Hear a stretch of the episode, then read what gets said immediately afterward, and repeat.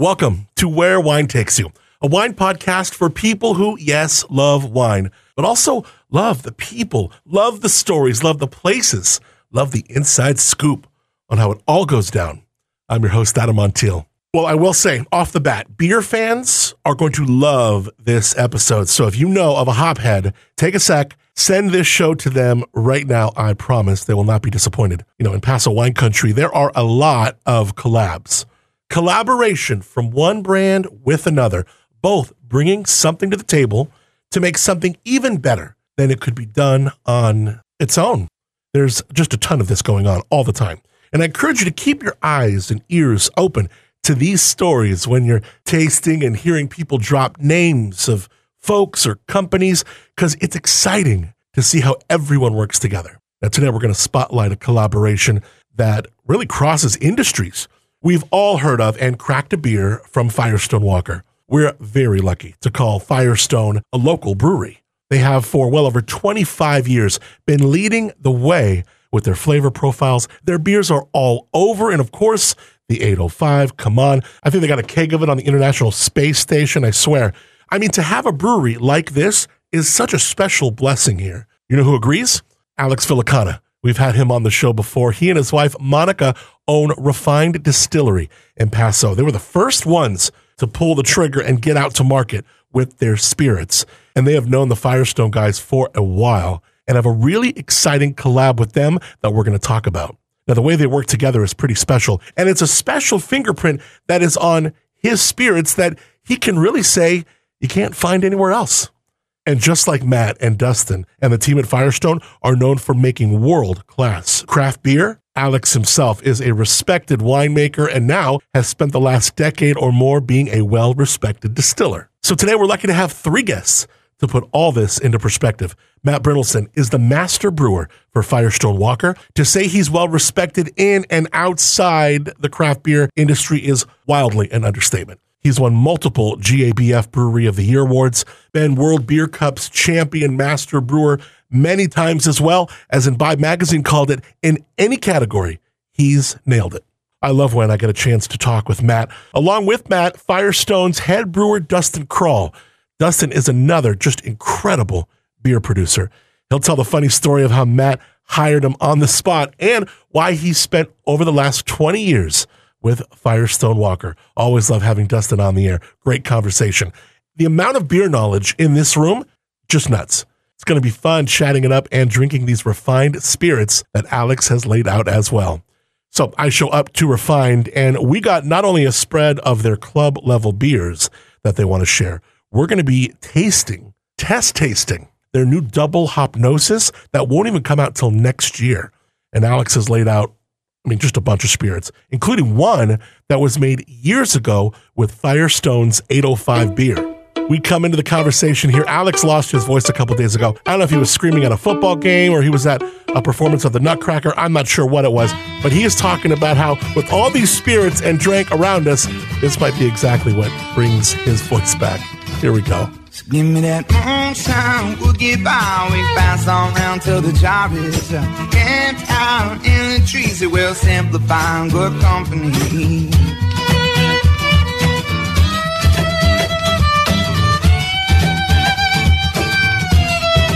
By the end of this thing, my voice is going to be perfect. You're right, yeah.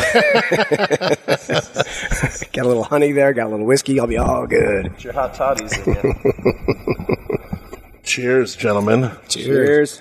Cheers. And happy holidays. Yeah, Look at this. Finally put it together.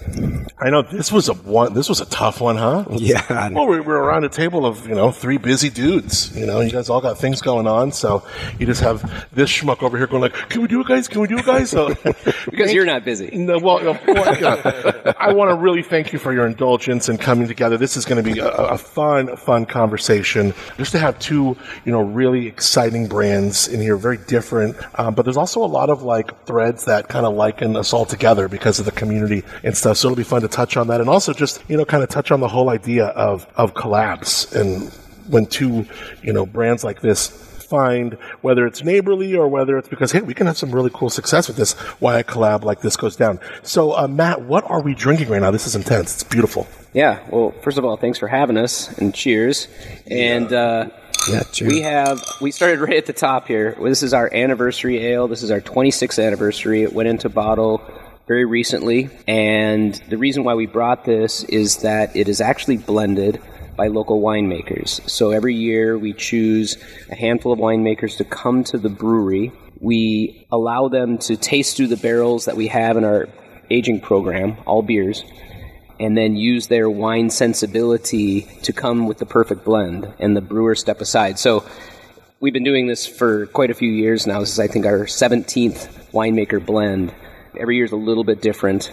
Where did this come from? Did it come from just the camaraderie of it, or like, hey, let's make another SKU. This is fun. At least we know that guys locally will drink it. Or where did this come from? Because what it's turned into is something really special. Yeah, it started with our 10th anniversary and Adam and David asking us to make something special.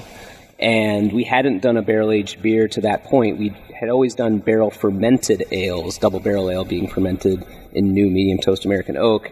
We started making barley wines, imperial stouts, things that we thought would be really special for the anniversary.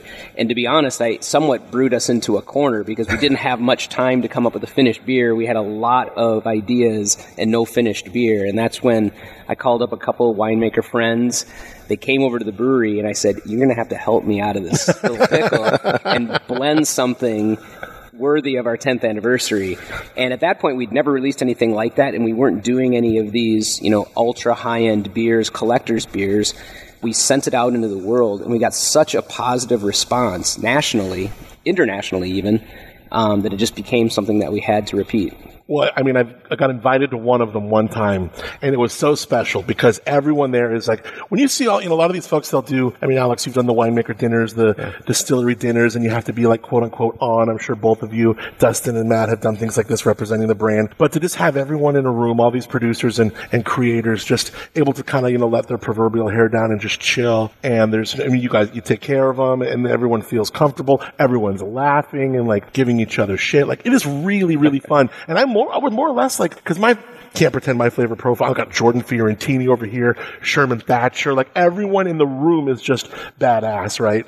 And then I'm just kind of like a fly on the wall watching this all. But to see them all having so much fun was like, this has got to be all worth it. I think Dustin and I learned really. I mean, we consider ourselves pretty competitive. I mean, we go to beer competitions to win. Yeah. And, you know, we're used to seeing that in brewers, and we never thought winemakers could be so competitive. And that's the one thing that came out in that room is, man, everybody wants to win the blend. Well, Dustin, you've seen some winemakers come with like a top prize three times, right? A couple, Oh yeah, few. yeah. Russell From, Russell From at uh, uh, Herman Story. He's you know w- w- someone you want on your team when you're getting ready to blend a beer. I'll tell you that. Sherman Thacher's won a handful of times, right? Have you ever won? I haven't done it yet. So You haven't- oh, you- yeah. we got to get you over. Yeah. oh my gosh, it's so much. I mean, just to see them all having fun, really cool stuff. And then uh, everyone votes on it, and then you end up with it, and then you just kind of ma- take that scale and just go to town with it. Yeah, and we never alter the blend. So, you know, contrary to maybe some people's thoughts that I go through the Tinker process with and it? then go, yeah, and we don't tinker with it at all. We literally take that exact blend and just scale it up. Well, that's nice because at least there's one SKU that you can kind of like, you know, not you know, not on me. Like this is on them.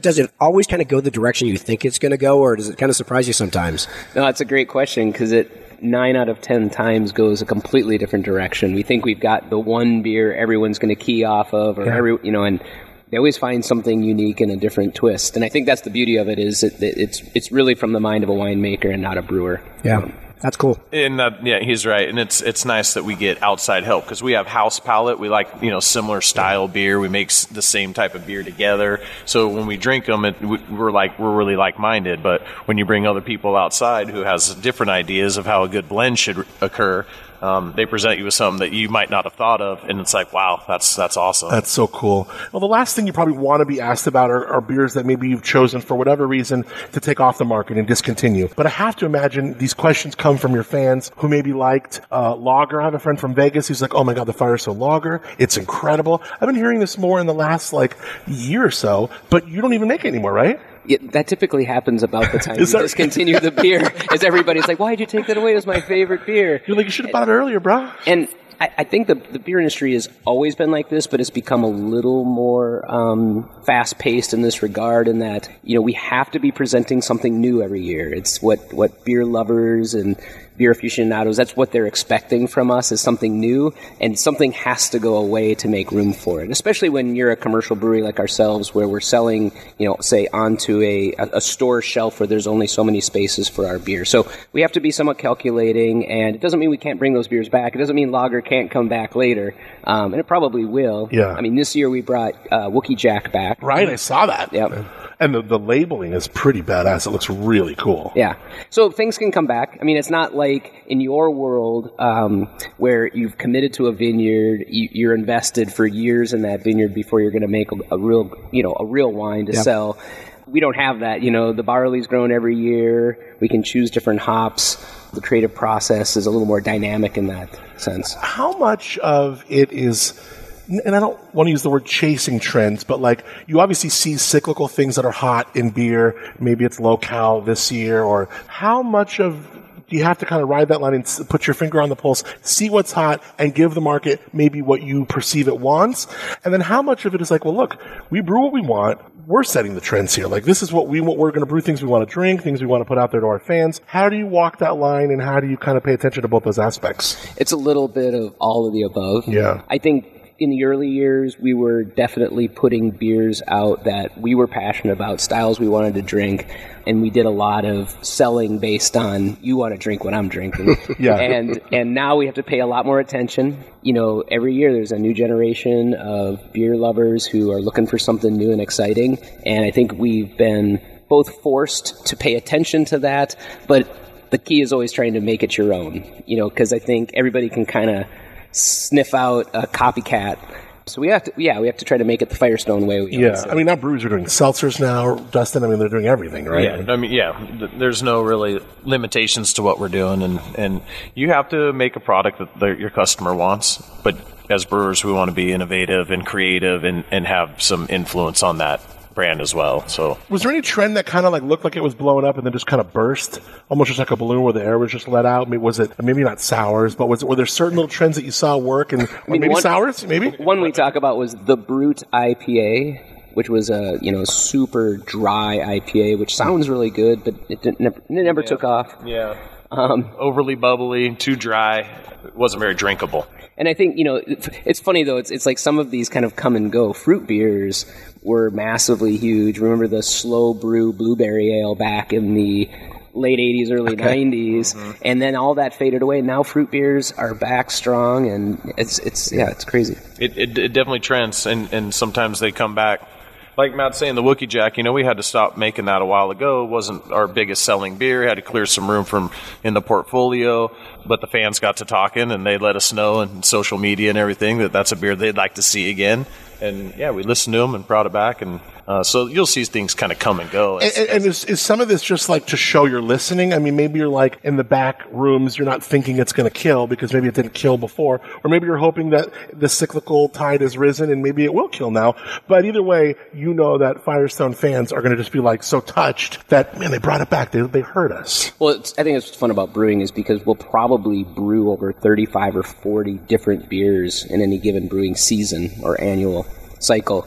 And so we can do a little bit of that, bring a little bit of old stuff back, make sure we're creating some new, do a little bit what you're talking about, do a little trend chasing to see if that's going to work for us, but keep the, the core stuff tuned up and going all the time, which for us, of course, is 805 and the core Firestone beers. Did 805 even surpass y'all's expectation of what Oh, you of thought? course. Yes, absolutely. I mean, and then some, yeah. yeah, I mean, it's just like unreal, huh? It, it's everywhere. I mean, I see it. Uh, my daughter goes to school on the East Coast. It's over in the East Coast. It's it's everywhere. You know what's funny is like you'll see like knock I mean, just the font in and of itself Yeah. is a is a a It's a brand in its brand. own. Yeah, it's a Bec- massive brand. You'll see things that I know are not Firestone Walker endorsed things at the gas station in Slow's got like these hats that the font is like strangely similar to my favorite beer from you know what I mean. So, it, but it's just like man, like even even just the logo is becoming something of an animal. Yeah, mm-hmm. Yeah. And in many ways, 805 affords us the ability to have a lot of fun yeah. in other parts of the brewing, you know, portfolio, the barrel aging portfolio, like this anniversary ale with tasting, some of the things we're doing at the propagator. Um, Yeah. Without saying they're all my kids, they're all my babies. What's your favorite beer now uh, lately that you've been opening up a lot? you both go of first, Dustin. Well, I come and go. Some of my beers are are all, were also on the on the chopping list. You know, I used to drink a lot of Easy Jack. That was like my favorite beer for a long time. Pale Thirty One. Like I'm a, Yes. a, a pale ale drinker. You know, middle of the road IBUs, dry finish, clean for you know. And so you know we we make beers in that way. Pivo Pils right now is my is probably my favorite beer. I love drinking that. Um, it, it makes me really happy. It's it's exactly what I'm looking for in a beer. It's very crushable, but um, very complex. Um, And that's why we get along so well because Pivo is my favorite. Too. Is it? Yeah.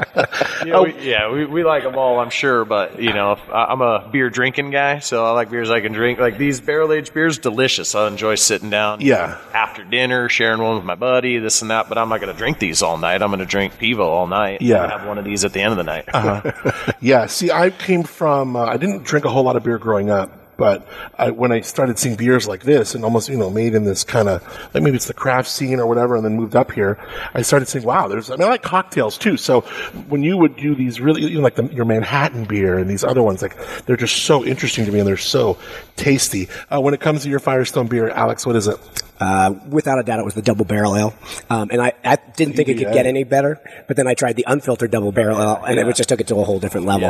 And you guys have collabed before, and I know Dustin, you really led this uh, from Firestones, and and I'm curious, Alex, tell me one how you connected with Dustin, with Matt, the team at Firestone, and then what you were able to um, open as far as a really cool working relationship.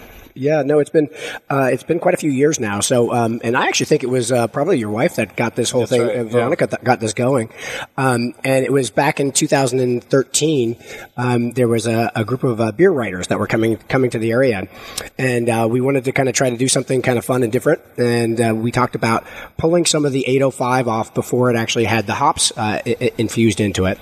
And so uh, we went down there with a 300 gallon tote. Uh, Dustin basically loaded up 300 gallons of beer on the back of my truck. Uh, we brought it here, fermented it. Um, I- so they delivered it basically as an un- unfermented uh, beer at this point. When we brought it here, we fermented it, uh, we distilled it, and we actually bottled it originally as uh, basically kind of a white whiskey, uh, so without any age on it.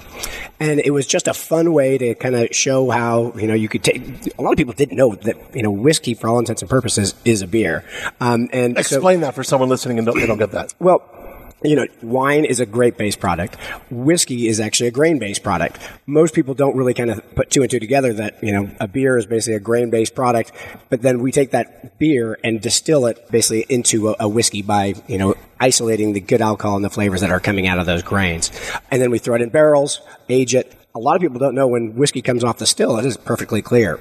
Um, and so when people say, wait, wait, where, you know, where's the color on this whiskey? And you're like, well, the color all comes from that barrel. And so for, for that event, we didn't have the time to age it. So we decided to just do kind of what we, Firestone came up with this cool name, Writer's Blanc, uh, because it was the beer writers and it was a white whiskey. And so, uh, and so this is the 805. It really was actually very unique. You know, it was, um, you know, it had this really kind of, and that, that's, uh, 13 years in the, in the, in the bottle now. And, um, as we're trying it, it'll be interesting to see when we first tried it, there was actually a lot of these neat kind of fruity characteristics that came out, that came out of the spirit.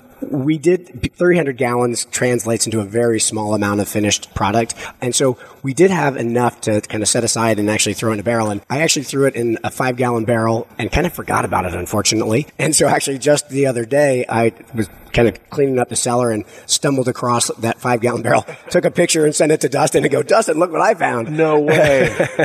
And, um, and so, My way. exactly. That's exactly what you Punching responded. out now. See, uh,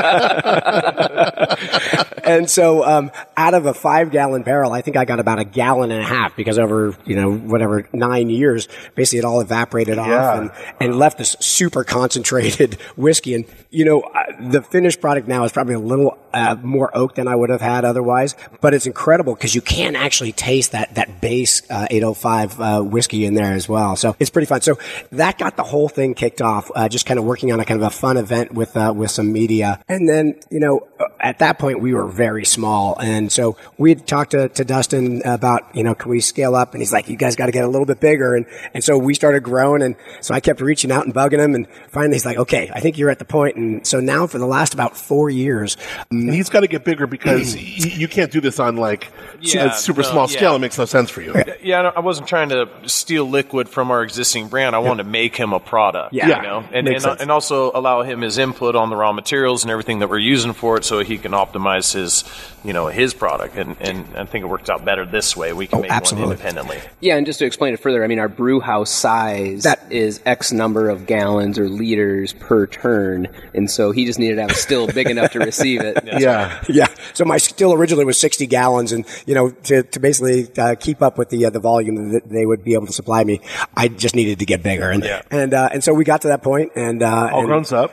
Uh, and so you know now we're we're full speed ahead, and you know it's it's been a, a great relationship. Just because for me, you know, I, my whole philosophy, you know, been a winemaker for now thirty years, is you start with really good base ingredients, and and you know it's really then at that point it's you're really going to be able to make an exceptional product. And for me, you know, I've worked with wine grapes. I don't know grain. And so to have the ability to work with, you know, world class brewers, you know, some of the best in the world, it just means that my base product is going to be perfect. And then for me, I can then take that and try to turn it into the best whiskey that, you know, we produce. Kind of like we've been told, you can't have great wine with mediocre or crappy grapes. Exactly. You've got to start off with Yeah. great grapes. Yeah, and you know, for me, it's you know, I I, I know what I can do well. Um, uh, the, the grain part of it was something you know that was totally outside of my realm, and so uh, and so I've just been really uh, fortunate to be able to, to work with these guys down at uh, Firestone Walker, and and so um, you know, it's it's just crazy. You, you know, I, I have whiskey you know aficionados in here all the time, and and they're just blown away by the complexity of the whiskeys, and they're like, well, how did you learn how to do this? And it's like, you know, I've been fermenting wines for, for 30 years. A lot of it comes down to kind of like what we were talking about earlier about, you know, winemakers blending beer. Um, you know, you, you get a sense of, you know, how to blend things regardless if it's wine or beer. Um, it's all that training in the sense of smell and the sense of taste and kind of the sense of balance. And so, um, you know, it's, uh, I basically had the, the fortunate you know uh, ability to basically do a lot of that with wine, and a lot of it translated over into the whiskeys, and then tapping into the uh, to, to the experience of uh, Firestone Walker has, has been just really fortunate for me. So, Dustin, you could say like high quality beer kind of starts out with a high quality wash. Yeah, that- I mean, does that make high sense? quality raw materials. Raw materials, Yeah, okay. the, the barley that you're sourcing needs to be of good quality. Um, all the materials that you're using, you want to be of high quality, and and then and then your process needs to be dialed in. And and we certainly have an exquisite process. Uh, we we mash in a couple thousand times a year. We got a lot of experience on running wort, and that's just something that you know we could take off of Alex's plate and make him some beautiful wort that he can then turn into a, a magnificent product on his own. Um, that's a win-win for both of us. And the program with the distiller is something that I built, and Alex and I worked on this for a long time, and we have optimized the process, and it's relatively pain-free now. And you know, we utilize other local businessmen to help us out. We got Bobby Vaz and his trucking company moving this liquid over for him. So you know, really, Alex puts the order in, lets me know what he wants, when he wants it. We schedule it, we produce it, and it shows up on his doorstep in a timely manner and starts fermenting as soon as he puts yeast to it. And So- any parts that, that aren't pain free, just drink the product a little bit. It becomes it'll, free know, of it'll pain. know me up. Yeah. One of the really cool advantages and why this is so cool is I don't think there are many distilleries with that advanced of a brew house with the capabilities that we have. And we have a brew house that can do just about any beer style, uh, use any raw material. And some of these grist combinations that you guys are using, most brewers would never attempt. Yeah. Where you're going over 50% on rye, rye grain one doesn't have a husk and it's a very glutinous and sticky grain and most brewers would attempt 10 15% maximum in a rye beer uh, there's rye and Wookey Jack, and if we get above 15%, it's a bad day on the brew it house. struggles. and then Alex comes over, he's like, I want to do 50% rye. That's what I go, Dustin, that's all you go. You know, I, grit, I grit my teeth and bear it. We get down there and Yeah. figure out how to do it. So those challenges are awesome, but we have the equipment to be able to produce a, a probably a cleaner wort than any distiller would normally Yeah. even ask for. yeah. what kind of beer producer is Dustin? Take me down like a little bit of Dustin. What what is special about him? Oh, this will be Well, we're celebrating 21 years of working That's together. awesome. So so rad. you know we've both known each other longer than our wives, or you know, longer than we haven't known Anybody, each other. yeah. Basically, I don't have any relationship that long. Um, No, I mean, uh, you know, Dustin and I started at Firestone when it was still less than 10,000 barrels a year. And we pretty much watched it all happen here in Paso Robles together from when it was a very simple, you know, less than six people could run pretty much the entire brewery to now we have over 120 coworkers. And Dustin runs the brewing team, which is now a team of 24 beer makers that are responsible from the grain silos all the way to the bright beer cellar where we deliver beer then to our packaging team which is another team of 56 individuals running four separate packaging lines. When we started we literally would clean one keg at a time fill one keg at a time you know? Wow. you know a handful of people and maybe a couple other hired extra hands would show up for the bottling days once or twice a week. I mean it was a very um, small same process. So if I say if I said simple, I'd be underselling it. It was still the same process. It was just a lot fewer hands, and so you know, we've both done just about everything in the brewery. That's rad. Dustin, uh, explain what's special about Matt and um, your partnership with him. Oh, Matt, I mean, you know, like you said, we've been together a long time. He- You know, obviously, he gave me a chance right off the get go, hired me. You know, he was brewing on the day I came into to, uh, find a job. I hadn't even lived in the area. I handed him a resume. I had a button up shirt and some slacks on, and he was in his his jumpsuit, sweating and, and just covered in dust. And, uh, I asked to see the brewmaster. I handed him my resume. I don't even think he looked at it. He just looked at me like, "What is this guy doing in a button up right now?" And then, and he's like, "Well, your timing's impeccable. I need help. Can you start tomorrow?" And I, and it was a Thursday, and I was like, "I can be here tomorrow. Um, I don't live here yet, but." If it's all right with you, I'll, I'll go back. I'll pack up my stuff. I'll be here Monday morning, 8 a.m. He's like, see you Monday morning. And he's given me every opportunity in that company. Um, you know, he's molded me as a brewer and as a manager. And the trust that he offers me and the respect that he gives me is one of the leading reasons I'm still at Firestone. Well, I say, you know, in brewing, every day is crush. So, you know, we're kind of going through that harvest mode, you know, manic time. working all the time. Um, and Dustin's just one of those brewers who just takes to it, you know, manages the situation, manages the floor, and keeps the crew happy through kind of the endless crush, is how I would describe it to, to a winemaker. How much of it is leadership? Obviously, the fundamentals, stylistically, we always talk to winemakers. How much of it is craft? How much of it is art? I'd love to ask you both that in a second.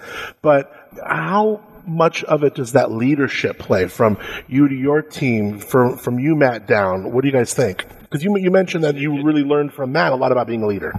Yeah, I did. We have a team. We have it's and it's a team that needs a coach and, and someone to guide them, and, and they're the ones doing all the work. They're do, they're making the, the three point shots, and they're killing it. They're knocking it out of the park. But you still need to position them appropriately, tend to their needs. You know, make sure that they're brewing the best possible ways that they can. And my brewing team, honestly, you know, there's a couple of core members on it that have been there a long time and I entrust them and empower them to also uh, educate and train uh, the newer brewers. I don't I don't spend my days on the brew house with new hires. I, I let some of my senior and lead brewers do that because I've taught them what I know and I trust them to do the same. Let's look Just down like at the Matt's done me. Let's look down at the end of this table where you see those finished SKUs at the bottom, the, all those beers, the cans, the bottles. Matt, is that more art or is that more craft? I, I always say it's like this really interesting blend of art and science, and it's very similar to winemaking because, um, you know, it, there's it definitely takes some creativity to conceive of this, but it also takes a lot of science to repeat it. And that's There you you know I always say that I'm oftentimes jealous of winemakers in that they can have vintage to vintage variation. And that's actually sought after, and people You're not afforded that, are you? no, it's like 805 needs to taste like 805 every day, regardless of how the grain came in or the water is or anything. So, you know, we use science to set it up, but there was a lot of art and thinking ahead of it. Um, and then when we get to blending these beers and some of that, we get back to a similar art form as winemaking to get to the finish. So, you know, I always say it, it- you have to have a good palate, and I think it's- you'd say the same thing with winemakers. I mean, you really have to have a good sense, and I think again back to why we work together so well, and the team that we have works together. We have a very similar. We're, we're hardwired together in how we taste beer. We've been tasting beer together for over twenty years, uh, so we know what the end uh, point is, the goal. For winemaking and even uh, your spirit producing. Yeah. Is it more art, more craft, or what? Oh, it's definitely a, a, blend of both, and it's it's interesting to hear what you said about the kind of the. It has to be the same versus vintage to vintage. You know, in wine, I I always embraced that. You know, you you got to basically take the vintage and, and, try to make the best wine out that Mother Nature gave you that year with the, the, grape harvest. With spirits, it's totally different. People like that consistent. When they try, you know, a specific whiskey, you know, whiskey, whether it's a Pappy or Weller or whatever, they want to make sure it's that that same flavor profile every time. So it's it's more along the beer lines. And so you know, for me, that's one why it's great working with you guys because I get that consistent beer every time, so I can start from the same point. But then you get to the art of it and you know the kind of the winemaker side of uh, what I do is translating into the distiller side because when I'm at the still, um, you know, we're making the separations between the different alcohols uh, simply by smell. You can use temperature, but when you're dealing with whiskeys, it's a little bit more of a kind of a you want to smell the the spirit and, and decide what you want to keep and what you want to get rid of. And as a winemaker, it's you know, for me, my whiskeys tend to be uh, what I would call more kind of tailsy whiskeys. They tend to be a little bit more coarse and earthy because a lot of the kind of the lower boiling point alcohols, which come out at the beginning of the of the distillation, tend to have the the notes that winemakers see as spoilage. And so for me, it's like they are so distinct and so offensive because I don't want to smell them in my wines that I tend to basically get rid of almost all of them. And so those are some of the kind of the, the sweeter high tone notes that that I basically try to get rid of and lean toward the kind of the more kind of fusely the higher boiling point uh, alcohols that I see at the tail end of the distillation. And so once you actually do it, you know, I've done it, you know, thousands of times now, you know, it gets to be a little bit more just kind of a, a science, you know, kind of you can repeat, repeat, repeat. But you know, I'm still at the still every time, every distillation, I'm still at the still making the cuts, and you know, so you verify it. So even though you know you, you know when it's going to be, you still want to basically verify every time you, you run it through the still, and so that's it's kind of a fun. So there's like Matt said, it, it's a real mix of a, of a science and art and a craft as well. So Dustin, you're you're making the same. You see it equal uh, art and craft. Yeah, I, I do. Um, my job, I'm more of the craft side of it, right? Because I, I want to focus on the consistency of it, like Matt was saying. And even on our variations of, of vintage beers and, and stuff like that, I want to brew them the same way, allow the barrel to change them, allow the blend to change them, and, and that becomes the more art side. But my specialty and my focus is in, you know, wort and beer production. So when I'm doing it, I, I just want to make sure it's done like the same way every time if I can. So it's a little bit more sciency to me. When you uh, taste this whiskey here, this is the whiskey, right? This is the 805? That's the 805. What do yeah. you think of it, Matt? Pretty cool, huh? Well, it was it was interesting to taste the base before. Mm-hmm. Finish mine here. Yeah. but it's uh, but then I get the but I get the, uh, the barrel behind it. Oh, There's yeah. a lot of really interesting wood on this. like I said, this was probably a little bit more oak than there should be. Yeah. They say in a five gallon barrel, you know, it's probably about six to nine months that you basically would have a whiskey that would be, you know, quote unquote ready to drink. So this was nine years. And so it definitely was a little more than it should. But again, it was, you know, we've been growing so fast and it's been really trying, sometimes just keeping up with kind of the, some of the, the smaller little projects. How has been the often does that happen that you'll stumble upon some barrel or case of something and It tends, it's actually surprising. It does happen all the time. I mean, we, we keep an incredible inventory of everything, but it's like when, uh, uh, you know, unfortunately we are pretty packed in tight. And when you're digging out stuff, sometimes you just miss a rack or something like that. And, you know, it's it, the kind of fun thing is that you then get to see what it happens when you get an extension, extended age or, Yes. you know, so, so it's, it's actually kind of fun. And sometimes, you, you know, there's a point to missing, missing a, little barrel or forced two. trial. Yeah, exactly. Yeah, right, yeah. Does this ever happen at the brewery, Matt? Only in our barrel aging program. Yeah. Um, you know, on, on, on the you know, 99% of the beer that Dustin is in charge of putting through the cellar, we know exactly, you know, to the milliliter what is expected and we're moving it forward. But when it goes into the barrel, yeah, same thing happens.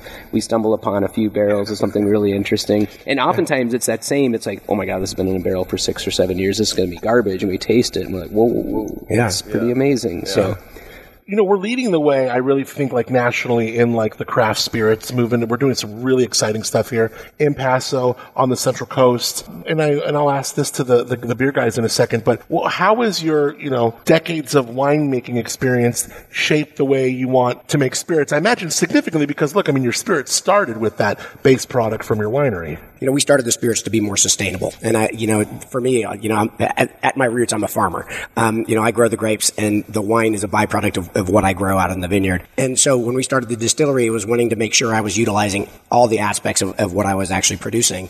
It's grown beyond that. And so I think what we're seeing here in Paso is this kind of this, this really good kind of core group of people that see that this is just an extension of kind of what they've done with winemaking and in agriculture, you know, it's it's a challenging business, and so every way you can basically differentiate your expel, uh, differentiate your excel uh, yourself, um, and kind of expand what you're doing uh, to make sure you're utilizing all your resources. It just makes you more successful as, a, as an agriculturalist.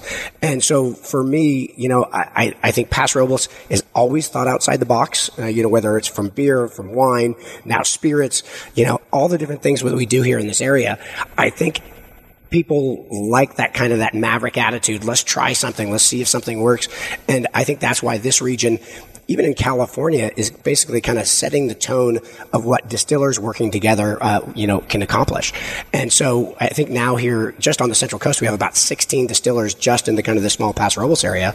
And the only thing that's really holding it back are a lot of the, the laws uh, on the books in California are basically so restrictive, it's really hard to uh, basically uh, start a distillery. But we've been changing those things. And so I think, you know, over the next 10 years, you're just going to see the number of distilleries really explode. And you've been really successful in, you know, speaking for your fellow distillers and kind of loosening some of these restrictions that have been on you guys for a long time. Yeah, no, we were actually uh, just recently we got my first bill uh, passed through the uh, the state assembly and senate. Look at you! Um, it was all, it's only a temporary bill, so we got we got a little bit more work to do to make it permanent. But one of the um, one of the things that is restrictive on the, the distillers uh, here in California is unlike wineries uh, and breweries. Um, you know, if a consumer who doesn't live in your area wants to actually get your your products, they physically have to come to your location. You can't ship it. And so we were successful in basically getting a, a temporary bill that allows distillers to actually ship directly to consumers. And so Governor Newsom actually signed that bill uh, the end of September, and um, and went, it went into effect immediately. And so for the next year and a half, we have that right, and we're trying to make it permanent um, in the next legislative cycle. And then there's another like a really crazy one is you know we make our wines and our distilled spirits in the same space, the space we're sitting in right now, and you know we can actually commingle the products when we're making them. So the wine can actually go in the spirits spot and the spirits can go in the wine spot. But when it comes to actually selling them, we technically have to have two separate tasting rooms. So we have a tasting room in front for the spirits and a tasting room in back for the wines. And so we're actually working with actually Senator Laird, hopefully uh, this next cycle, and he's actually talking about uh, amending the law so we can actually, if you're manufactured by the same manufacturer, by the same owner, we can actually sell them in the same tasting room. And so it's crazy laws like that that just have never been looked at that we're actually trying to, to basically uh, amend uh, to make it a little bit easier for distilleries to get started. Did you ever think that, you know, when you drive up here, you see Re:Find distillery signs. Yeah. You know, did you ever think that, you know, that the distillery would take your you know the lion's share of your tasting room space, and it would become like I mean, yeah. where's Villicana if you're driving in Adelaida? How do we? no, no, I didn't think about it at all. I mean, uh, if if you look at our distillery, you actually see the original line on the floor. There was a 13 by 13 foot area that was designated the distillery, and right. I, I just I thought that. that. that was going to be the kind of the fun little area where I could kind of play around, and now it's like I, feel bad for the winery. It's kind of kind of gotten shoved into the back corner for the time being, but I still love winemaking, and it'll it, will it will basically start to grow again. But um, it's just the spirits is take, taking a little bit of my time over the last. Well, especially years. when you have a harvest like 22, huh? Oh gosh, you're I like, know. why am I in this business? Let's. that was painful. Don't get me started. Pour me some rye. yeah, this was a weird one, huh? Yeah, it was tough. It was, you know, this is my 30th harvest, and this was the wackiest one ever. It started with such a bang. It was so hot that I thought it was going to be over in two weeks, and then there was a lull, and we had about four weeks in between, and we finally finished up yields were probably 60 to 70% off. It was mm-hmm. brutal. And, and, uh, you know, that's the other reason, you know, we had a, another vintage, 2015, where we had some really low harvest and we had the distillery going at that point. And, and that's another thing why the distillery has been so important for me is as a small winery, it's basically, it's leveled out the peaks and valleys. And so I know always I'm going to have a product with it, with the spirits, with the wine, it's going to fluctuate and there's nothing I can do about that. That's just a mother nature thing. And we're just, we get what we get off our vineyard and that's all we can do. And with the spirits, we can work with these guys at Firestone. And, you know, if we need to kind kind of ramp up, we can, we can go from there. You know, there's so many differences and yet similarities in like the different products. Matt, I'm curious when you're scaling over the last, let's say 20 plus years at Firestone and you're deciding how you want to strategize scalability. Obviously, like you said, every 805, every whatever the SKU is needs to taste like the last one. That's the point. And even kind of big wines do that. Yeah. Like if you're going to go to a certain wine that's all over the place. Like a KJ or Sure, yeah. right. You know, or like Seven Oaks or Yeah. something like that. Is that hard to do or is it, is it, obviously it's doable. You guys do such a great job, but when you consider scalability and then maintaining that, uh, what everyone's going to expect out of it. Yeah, it seems to come in waves. I mean, I think when we first got started, we were really lucky to have a, a brewery, and you know, this brewery was originally put in place by SLO Brew, the Hoffman family, and we took it over in 2001, and had been pretty well thought out for scalability in mind to a point. And once you crossed this certain volume, which for us was in and around 100,000 barrels, everything changed, and it took engineers to figure it out.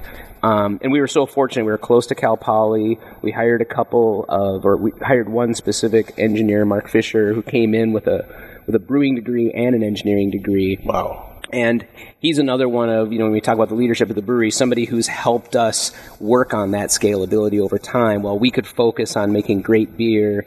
Um, you know, he was flying around the world trying to figure out how to build a fermenter to the right geometry so it wouldn't screw up the flavor of the beer. Wow. Um, and these are things you learn in school. And you think you're never. Yeah, it's no, it's nonsense or it's it's worthless if it's not going to maintain Yeah. the quality. Yeah, and and so you know, my job was always to draw a line. We're like, it's got to stay within X, Y, and Z. You know, this is what I learned in brewing school. So you know, we got to go figure out how to engineer around that problem.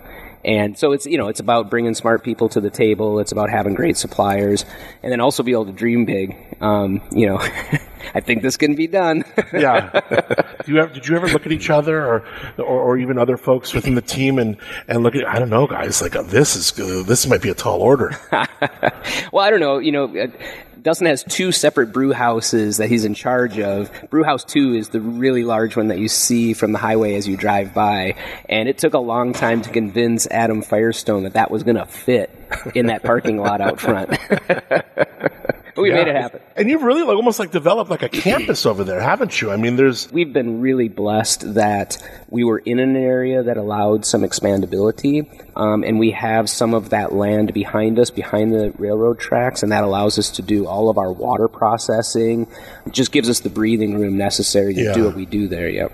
Now, uh, I'd love to ask both of you because you know we are in wine country and uh, you know beer country, spirits country. But how is not only just the brand, kind of like the the tangible and the intangibles? Like, how um, are you guys? How has wine country shaped you as a brewer? Well, I mean, I'll start. I think you know the the anniversary ale is a perfect example. Um, I came from the Midwest. There wasn't a big wine scene in Minnesota where I grew up. It was all about beer, and I came to California and was just kind of amazed by all this fermentation science that was going on that I had never been exposed to. So I was really hungry to learn a lot. In fact, I, I made some small batch wine when I first came to town, just trying to figure out like how Really? that process worked. Yeah, Steve Martell from Kaleidos Oh, yeah. Is a good He's friend of mine Yeah. made wine in 2001 with him, like shortly after I had arrived. So it's always had an influence, and you got to remember Adam Firestone, third generation wine grower. David Walker has a vineyard, has been involved in the wine industry. He's married to Polly, Adam's sister, so he's been exposed to the wine industry his entire life. A lot of that influence, and you had talked about double barrel ale at the top of the show. That is a beer that in '96, when it was conceived, was the only beer that was fermented in an oak barrel in the United States. Like nobody would do that except a crazy winemaker. I mean, that's definitely winemaker technology Yeah. applied to brewing. I always say when I came for my first interview to work at Firestone, I said, "Well, all that smoke and mirrors is like, you know, that hocus pocus isn't going to happen, right?" And they're like, "No, that's how we make beer." And I'm like, "Yeah, no." no." And uh, you know, and so we both you know we're forced into this kind of use of barrels in the brewing process. It takes a little while and then suddenly you become a believer and realize wow you know these things can be done differently. So it's had a massive influence on our beer making What about you, Dustin? Uh, just being in wine country and the, the friends, the camaraderie, Yeah. all about it. What does it? What does it do? You know, I think I think that's for me. That's more than anything. Well, you know, Steve Martell never had me come over and make wine with him, so I don't have a lot of winemaking experience. But you know, certainly appreciate it. My wife, you know, she graduated Poly with a Vit degree, and you know, she's obviously keen on wine, so I, I enjoy it. But for me, it's more of the camaraderie. I, I like the the classic winemaker. He has a little bit more of a laid back attitude. Uh, he's fun. He likes to party, uh, and and when it's not crush season, you know, he's very approachable, and, and you can hang out with him. But I I don't uh, the wine process. You know, I don't reflect it to the brewing too much myself. When I first started brewing, I always you know gawked at the winemaker because they have higher alcohol. They don't need as good sanitation. They're only doing this once a year. I do it every day, you know, and this and that. So, as Matt bitter. says, I am a competitive man. I'm like, yeah, no, that doesn't count, you know. But uh, I, I learned a lot through my years of being up here, and there's certainly a, a lot to it. And uh, appreciate what everyone's doing up here and making great wine. Alex is like, you're lucky you're on the other side of the table, bro. what is the next beer that you opened up, Matt? I'm actually laughing about the sanitation thing. Yeah, right. It's like as a dis- as a distiller, it's like, man, I just spray alcohol over everything and I'm good. right. yeah. So this beer that I just poured is called Let It Loose. It's a very small batch, actually collaboration beer we made with a small brewery in Missouri, uh, St. Louis, Missouri, called Side Project. Corey King is the brewer there. He's absolutely a genius and makes a lot of barrel aged beers. So we got together and made. This was actually a two part process, and not to get too deep in the weeds. This was the first release of our collab, and it's a strong stout aged for a relatively short amount of time, one year uh, in spirits barrels, but we use toasted cashews, vanilla beans, and sea salt as adjuncts to the grains and the barrel and everything else we use. And I thought it would be an interesting, um, you know, if nothing else, just an example of how brewing doesn't have the you know the rules so to speak of winemaking and maybe even distilling and that we can use just about any ingredient that's food safe to create flavors in our finished beer. We don't do it in every beer. And that doesn't I tend to be purist. We don't do it a lot, but in the barrel age program, I allow the use of a- adjuncts, and it's just such an interesting and complex beer uh, as a result of that. That's, that's really interesting. Do you have to do formula approvals? Because I know on my Oh, yeah. spirits we have to do a formula approval on Yeah. everything. So, Oh no, absolutely. Okay. Yeah, everything has to be. What, what do you think of this, Adam? I really like this. In fact, I, I'm actually tasting this like a wine where, I mean, it has like nose, it's got a nose to it, you know, and then, and then you, you swirl it. It's really good. A little bit This- higher of a of a finishing gravity, which to me gives it almost like a marshmallow finish. Yeah. Um, I like beers like this more than just like your normal crushable beers. Like to me, these are these barrel aged beers and your stuff. I don't know. It's just They're so certainly more fun, no doubt Yeah. about it. Yeah.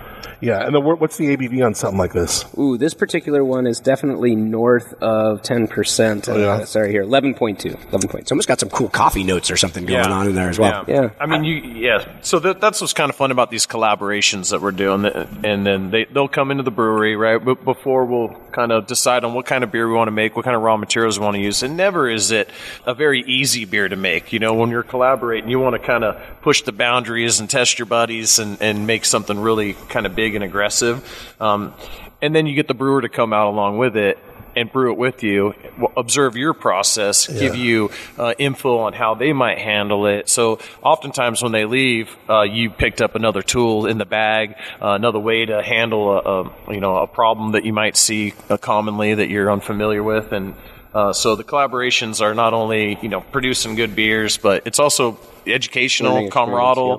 Um, So you're open to them, obviously, but you must get hit up all the time from like every just like dude in wherever fill in the blank USA. Hey, you, Yeah. you want to collaborate? And I, and I don't know it's it's as as often done in the winemaking mm-hmm. world, but collaboration has become something you know pretty big in the craft beer space.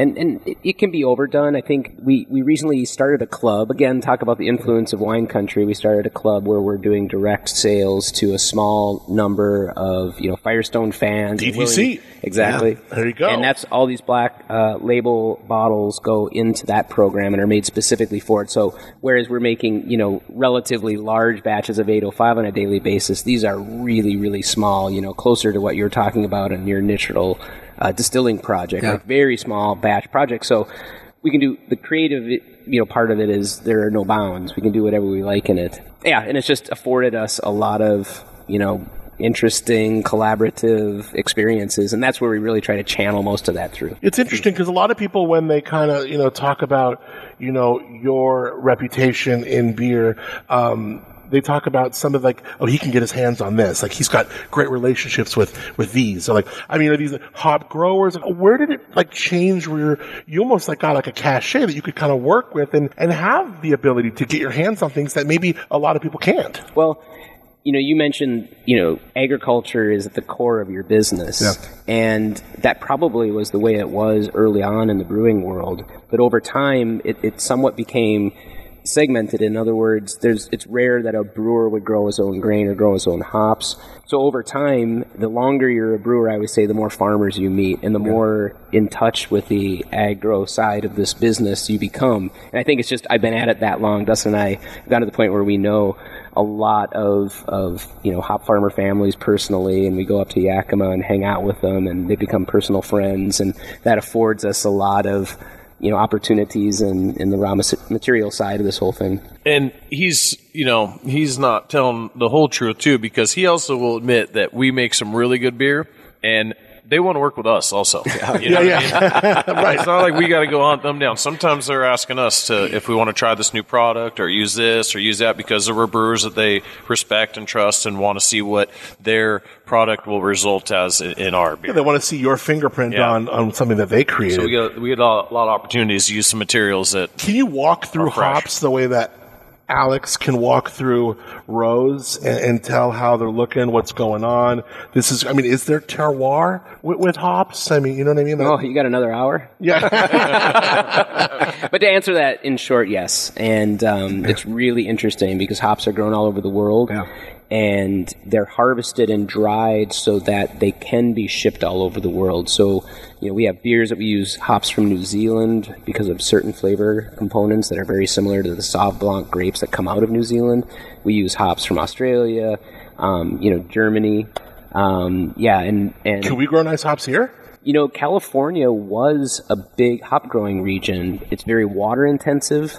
Um, and it's also better closer to the 45th parallel. So it needs a really long summer day for really good yields. Um, and so there is some geography constraints to at least Southern California. They can be grown here for sure. Yeah.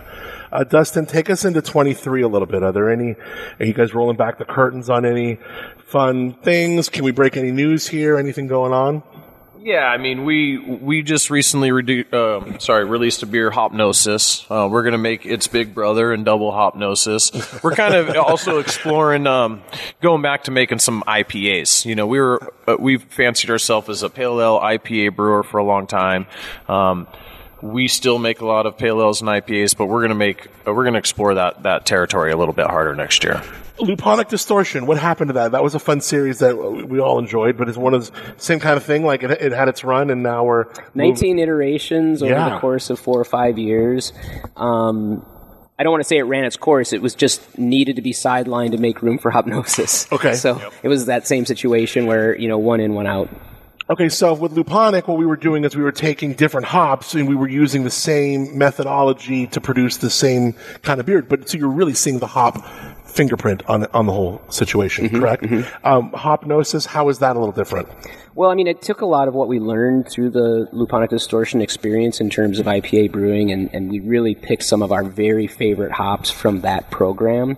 And, and quite honestly, it's just a whole nother take on IPA. It's actually fermented with lager yeast instead of ale yeast. That's a twist. It's using cryo hops. And again, not to go too deep into that, but it's a really cool process where liquid nitrogen is used to freeze hops and then separate the lupulin glands, the part that has all the oils and the flavor and the, the, the lovely part of the hop. Uh-huh. And that way we can use that concentrated form of the hop in the beer. So we just kind of used a couple new tools and a couple new techniques That's that crazy. we had never used before in IPA. And uh, what you're tasting right now is the double uh, test brew This is version a test of brew. that. So this What's is like not even next out. year. Yeah, no. and this Wow. is this is upwards of nine percent alcohol. And this is pretty. I mean, have we settled on this? Do we like it? this is just the very first test brew, so we get we still Well, have let's let's break it down. Let's let's let's pre- pretend we're in the meeting room right now. The whiteboard is up. Let's. What do we think about it? Like when, when you and Dustin. Let me hear you guys talk back and forth a little bit. Oh man! So is this the go. one with the cryo hops? This also has cryo hops. Okay. But the original Hopnosis is where that all began. Okay. I mean, I feel like we, just like Dustin said, we're trying to make the big brother sister to that beer, and again, try to capture all the things that we love and amplify them even further. Again, this will be sold at a higher price point, so we can have a little more fun, use a little more raw material, use a little more of the cryo hop. And really, it's a balancing act because, as in wine, I'm sure, but you get to higher alcohols and it changes how you perceive flavors. Yeah. Alcohol in beer can drive sweetness and fullness, actually. Mm. So we have to be careful with our use of malt and the finishing sugar levels and all these types of things. But we also can have a little more fun with the hops. They'll handle more hop character in general. And we're also playing around with these IPAs that have lower bitterness, so they have a wider appeal. Yeah, because that was the big thing with like triple, quadruple IPA, you know, just like beating you over the head with, with hops, but that bitter component. Yeah. I kind of fell in love more with like, I don't know if it's the East Coast IPAs, that more of the tropical, smoother notes. This is a double IPA, and it's, I mean, the, the nose jumps right out of the glass, but it, it's got a real smoothness to it, even though it's got some real, Yeah. you know, gusto to it as well. Yep. It's got, a- it's got a really nice malt body. It's round, and then that alcohol, that little bit of sweetness perceived on that, kind of, it's quite nice. You know, I think you'll notice across the board on West Coast style IPA like this, they're lighter in color, they're mm-hmm. lower in bitterness, and they are using some of those tropical um, driven hop cultivars that you're talking about that you like in the East Coast style or New England style. that we Right, right. as. Yep. What do you think of this one? I I think it's fantastic. I was actually, it was interesting to hear you talk about the alcohol and how you can use that uh, in your favor in beers. Because I know as a winemaker, we, a lot of times we use acidity. You know, you can actually, uh, you know, alcohol, you can get the alcohol higher, you can get a lot more flavors as long as your acidity is in balance and it kind of, you know, balances out the wine. Is that the same with beer? I mean, I know you, you know, pH and acidity is different in beer than it is in wine, but how does that affect, you know, these type of flavors? It- It's different, definitely a factor, but we probably can't use it to the extent that you do as a winemaker. I mean, there's certain, you know, shorter windows of kind of pH and and acidity, um, and oftentimes we're dealing with low levels of lactic acidity Yeah. um, that aren't going to have the same kind of impact that you're seeing. But it's it's there. There's no doubt. Uh, let's get into either another spirit or another beer because we have a few more minutes left. Yeah, you got it. What do you think? One of the rise? Let's try yeah. the spirit. yeah. I think also when you're talking about like craft mixology and like Yeah. having somebody play with this, I think you're going to get more of like a, you know, and I don't mean spirit forward cocktail just because it's got more booze in it, but you're really going to get the notes of what you intended for us to get in the spirit with what whatever they put in the Saint Germain or the this or the that, you know. Exactly, and and you also want to make it so it's very drinkable on its own. It's when we started the distillery, it was funny. You'd have people walk into the tasting room, and people weren't used to tasting distilled spirits yet, and uh, so they'd walk up and they're like, uh, "What do I do? Do I just shoot it, or do you know what? What is there a chaser?" And you know, I, when you're actually tasting well crafted spirits, um, it's amazing. They're very drinkable on their own. You you know, you can just sip them.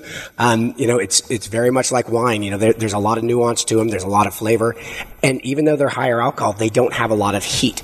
Um, uh, you know, they're they're very easy on the palate. They're very well rounded, and you know, true. It, it is. It's um, you know, and it's just because we're starting with really good ingredients and we're basically crafting them. Because you would think 93 proof would burn on the way down. you would think, and uh, And it's, and- it's tastes good. It's yeah. smooth. And, and you know, and I would say if, if any of them that is probably the bourbon is probably has the the most burn of any of them, just because the, the corner is a little bit thinner um, on the kind of the flavor profile. Um, when you get into the, the rye and, and the wheat whiskey, I think it's they're even softer. Yeah. And the wheat whiskey is up in the you know 112 proof. So Damn. it's, it- it's up there. So We doing this, boys. Let's go. well, how do you? Uh, what do you? What are the notes you get from this? What do you like about this one, Matt? Well, so because I'm a beer maker, because we did DBA for so long and knew uh, American oak, I'm so familiar with those flavors, and so I've always fancied myself, uh, you know, a bourbon lover for those reasons. It, it always makes more sense to me than than Scotch and some of these others. So I agree. What's your Um, cocktail? Manhattan. Uh, yeah, I would say old fashioned Manhattan, fashioned. something like Yeah. that. Yep. Old-fashioned. Yep. And this just has booming wood, but it works. You know, um, would you pour this over ice? I mean, is this something that like I, I would put it on a, ro- a single rock, Yeah. and, and part of that would just be to dilute the alcohol a little bit, and then Mm-hmm. some of the flavors will actually open up, and so you'll start to get a little bit more of the aromatic characteristics of it as well. Yeah. Um, but this, I mean, uh, I think all of our spirits hold up. You know, whether it's a Manhattan, you know, an old fashioned Boulevardier is actually one of my favorites. It's just, it always kind of kills me when people like are doing a, a, a nice cocktail and they get a cheap spirit to start with because they figure, oh, we're just mixing it with these other things. Well, it'd be like saying, let's get a crappy cut of steak and, you know, and then just over salt it and, and fla- flavor it so you can't taste it.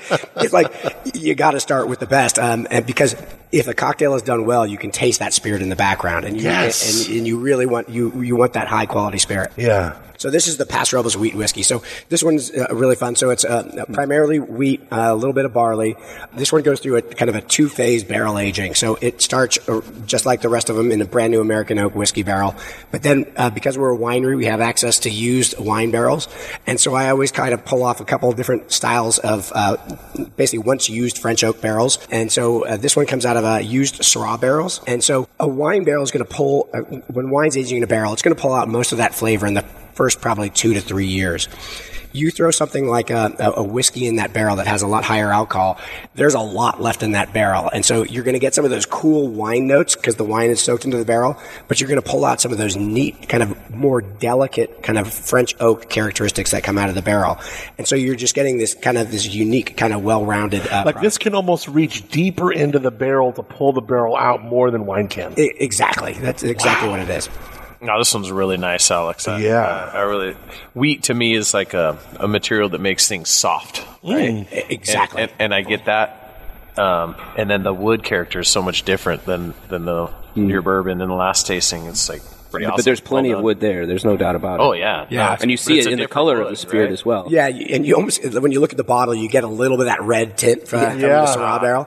Um, and so, yeah, you know, it's uh, so. I was fortunate enough when uh, in college, uh, one of my uh, fraternity brothers worked for Southern Wine, or his dad worked for Southern Wine and Spirits, and so we had this plentiful supply of Pappy Van Winkle. At the time, I did not Oh know God. what it was. It was just a, it was a pretty good bourbon. And, if I had just shoved a few of those cases in you know in the in the closet, I probably would have been doing pretty well. But um, but I always loved that kind of heavy wheated characteristic Yeah. in, in, in a in a whiskey, and and so and then when I first got started in the distillery, I went up to uh, Washington and worked at uh, Dry Fly Distilling, and they're up in wheat country, and so their whole thing was everything was about wheat, and uh, and so I loved their kind of their wheat based whiskeys, and so when I started working on my project everything had wheat in it. It was just kind of playing around with the constituents around that kind of that core, and uh, and so and, and, and people seem to really gravitate to it because I think it really balances out the spirits. Which one of these three seems to be the most popular between the Paso wheat whiskey, the rye, the bourbon? Uh, you know, I, I I think bourbon just because people have this thing about bourbon. Yeah. If because you asked about that favorite child thing, mm-hmm. I think my favorite child is the rye right now, and, Yeah. and it just as because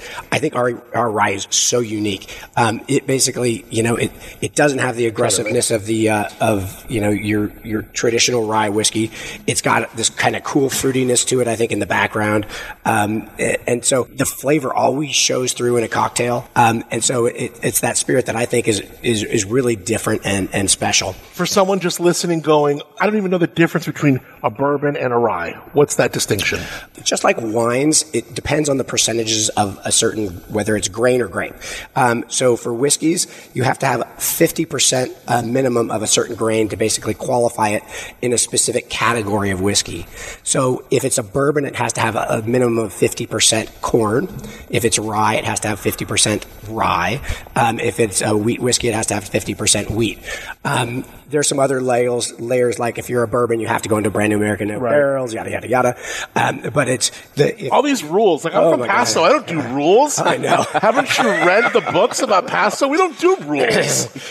yeah, the government they they still I want, they, they still want us to follow those things, and uh, uh, thankfully, uh, thankfully we've uh, we've gotten some we've got a good. Our ABC director when we started this was awesome. You know, he came in and he basically he literally would come up and show me things on the still. And, Oh, wow. Because he'd been in the industry for so long, and and so um, thankfully e- even a lot of the government regulators are actually pretty pretty cool folks. Um, as long as you kind of follow the rules. So, Yeah. yeah. Yeah, don't get caught not following the ABC. Right? Is that who it is, Exactly. ABC, right? Yeah. What's the difference between, uh, we'll ask uh, Matt and Dustin this with beer, but how do you taste spirits to get the idea? So we can, you know, the design is to, you know, get really what you wanted us to get across, you know? Yeah, you know, so you don't uh, like with wine. You're, you technically aspirate the wine. You basically breathe over it. You don't want to do with that with spirits because you're going to breathe in that alcohol and it's just going to cause more of a burn.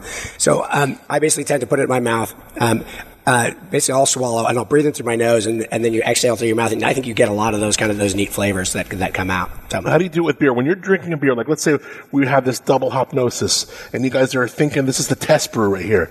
We're going to see if this is going to be the final cut. Does it make it? What are you looking for? And just when you're tasting any beer, like you're walking into, you know, uh, a place you've never been, you're tasting a beer. What are you looking for? How are you doing it? Yeah, first of all, um, you know, you shouldn't pour your beer still into the glass. It's good to pour a beer so that there's healthy foam on it. And what you're actually doing is um, you're not aerating, but you're allowing some of the carbon dioxide to escape from the beer. That's what foam is. And that carbon dioxide is bringing with it the aromatic compounds, the flavor active compounds, everything that's good in the beer that you want to use your, your senses uh, to, to experience. So it's good to, to, to pour it a little bit rough into the glass. You can swirl it, and, and, it's, and, and after that, it's much like wine. I watched this one TikTok video recently where they were doing this like juxtaposition of uh, when you pour a beer the way you're talking about. Like some people will do this 45 degree angle. They'll let the beer just like drip so easily down there so it can get all the way up. And then they were trying to do like a, a CO2 thing afterwards to show like what this beer would be like in your stomach. And then they did like what you guys were talking about, like almost like what you used, used to do with that nitro stout you had. Remember with the, the mm-hmm. non-widget thing? You would just like boom, and then that Surge pour. surge pour. Yeah. see, and then it was it was like phenomenally less CO two that you're ingesting, and you're tasting more of the beer that way. Yeah. Well, and, and, and CO2 is, you know, it, it, it's sharp on the palate, so it's good to get a little bit of that out of there. But, you know, from my point of view, it's all about the aromatics, and the CO2 will help carry those aromatics. Uh, so it's also, I always say a wine glass is a great glass to use for beer, especially Yeah. if you're, especially an IPA if you're trying to experience the aromatics. That's a good idea. What do you drink your beer at at home? Drink my beer? Yeah, when- when- when I drink my beer, I pop the top of the can and just bring it on home. That was like the time he was like the most in that mic and the most emphatic he spent the whole hour. Are we tasting beer or we drinking Oh, beer? I guess I'm you're right. Yeah, there is a distinction. I Yeah, I feel like with Ted Clemens, like there's wine tasting. No, we're drinking. Yeah. Sometimes there's, it comes time to just drink, you know? Yeah, what'd you think of that double hopnosis? You happy with that? I am. Yeah, I am. Yeah, we'll, we'll we'll dial it in a little bit, but it's think it's still got some really more nice. tinkering? Until we get it out into first package, it- we're always going to tinker on Really? it. We want to make it as best as it can possibly be, and we have a, a team of very smart brewers that have very strong opinions, and we get together and, and evaluate those opinions and, and start making adjustments. Let me ask both of you as men, not as Firestone All Star brewers, but just men. What are other local breweries that you're feeling? You're thinking, man, they're doing they're doing some good stuff. You just rattle off a couple, and then I'll let you laugh. You Matt. I mean, uh, we're both going to agree that there's at least two that we both know and respect, and it's Liquid Gravity and There Does Not Exist Brewing. Not only are they exquisite brewers making exquisite beer, um, they're also our close friends and family, and and have, Former Firestone and have brewed at. Firestone, That's right. and have brewed at Firestone. yes.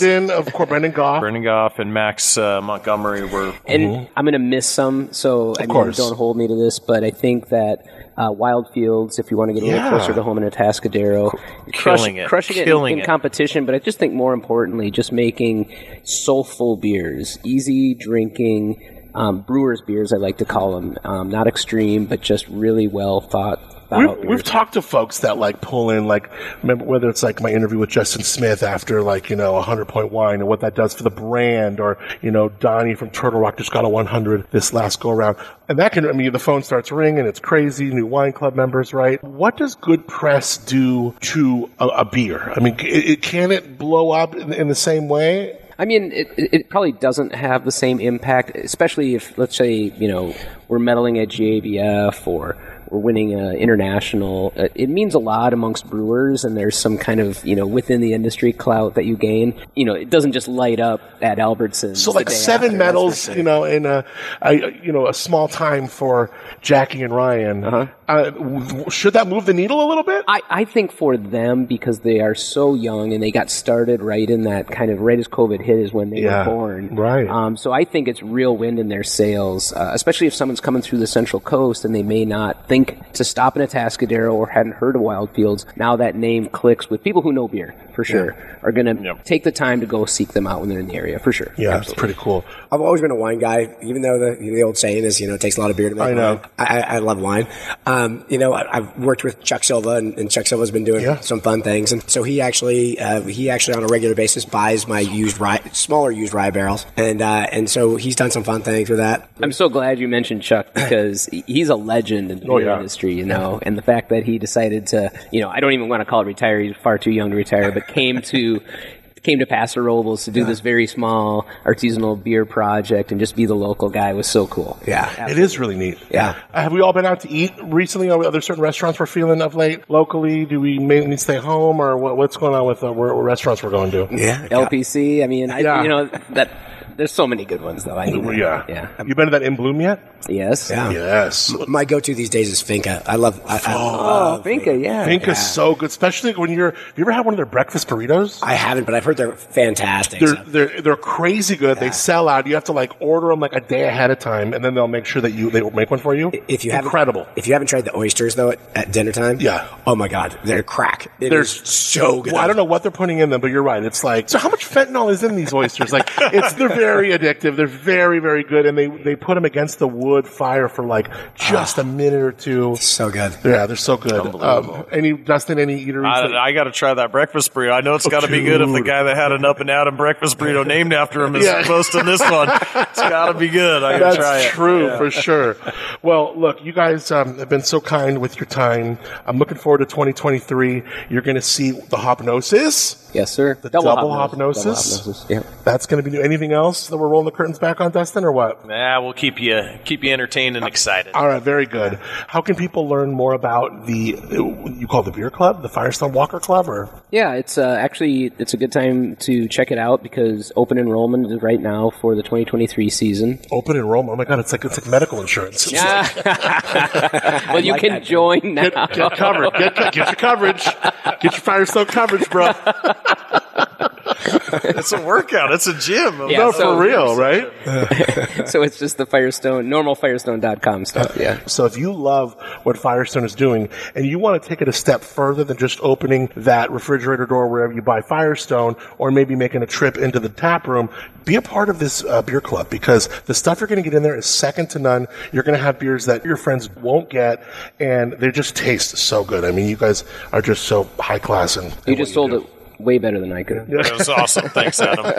What was the cherry one that you guys were serving there? There was a. Oh, yes. We do a cherry parabola. Yeah. Oh yeah, that was good. I haven't. I think you may have given it to me years ago at the station. An old parabola. It was like I think it's like vintage back in the day. They would come in a box. Mm-hmm. Oh yeah. Yeah. And I, and I see these on eBay. I mean, people will put these on eBay like they go for like money on eBay. It- it- don't don't buy it, people. Come Yeah, on. it's crazy. I mean, these parabolas and these things are. Oh, the Sucaba was that another one? Mm-hmm. Super cool. Well, gentlemen, I've taken enough of your time. Go to uh, FirestoneWalker.com, FirestoneBeer.com. FirestoneBeer.com, And refinddistillery.com. RefindDistillery.com. Gentlemen, love you both. Love you all three. You guys are bomb. And thanks for sharing more wine or beer or spirits. Thank you. Thanks for having us, Adam. Thank you, Adam. Give me that moonshine, we'll get by. We pass on round till the job is uh, camped out in the trees. It will simplify good company.